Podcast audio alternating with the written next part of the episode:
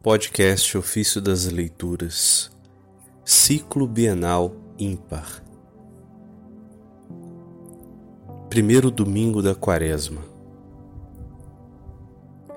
Quem poderia descrever o vínculo da caridade de Deus? Das, da carta aos Coríntios de São Clemente I, Papa. Quem possui a caridade em Cristo, cumpra os mandamentos de Cristo. Quem poderia descrever o vínculo da caridade de Deus? Quem seria capaz de exprimir a perfeição da sua beleza? A altura a que nos leva a caridade é indizível. Caridade nos une a Deus. A caridade cobre uma multidão de pecados.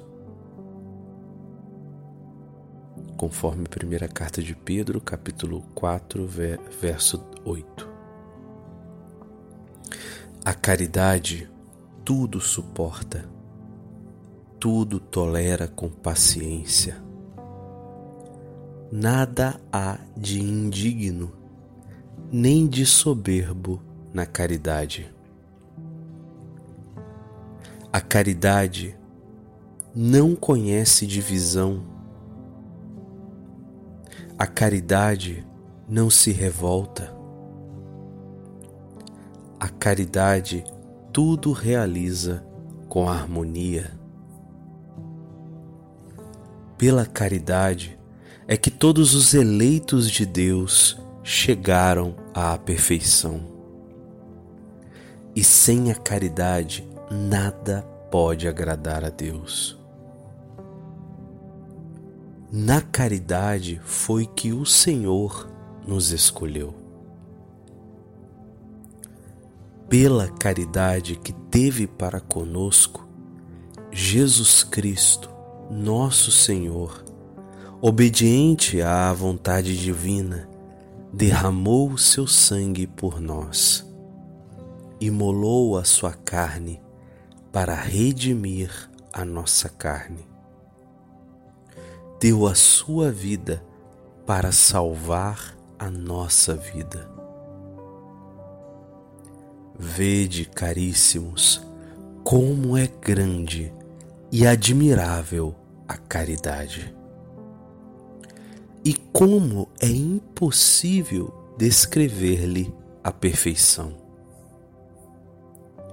Quem é capaz de a praticar, senão aqueles a quem Deus quiser tornar dignos? Oremos, portanto, e peçamos a Sua misericórdia para que nos faça viver irrepreensíveis na caridade sem qualquer interesse puramente humano. Todas as gerações, de Adão até hoje, passaram. Mas aqueles que, pela graça de Deus, foram perfeitos na caridade, alcançaram a terra dos santos e hão de manifestar-se quando vier o reino de Cristo. Porque está escrito: Entrai nos aposentos só por um instante, até que passe a minha ira. Isaías 26, verso 20. E me lembrarei então de minha aliança convosco. Gênesis 9,15. E vos ressuscitarei dos vossos túmulos, conforme Ezequiel 37, 13.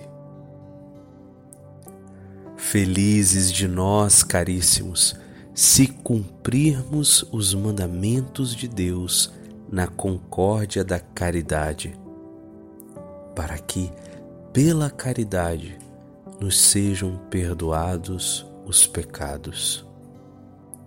Pois a Escritura diz: Feliz o homem cujo pecado foi perdoado e cuja falta já foi encoberta. Feliz o homem a quem o Senhor não olha mais como sendo culpado e cuja alma não há falsidade.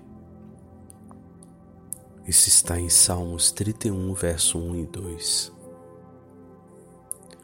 Essa felicidade diz respeito aos que foram escolhidos por Deus por meio de Jesus Cristo, nosso Senhor. A Ele a glória pelos séculos dos séculos. Amém.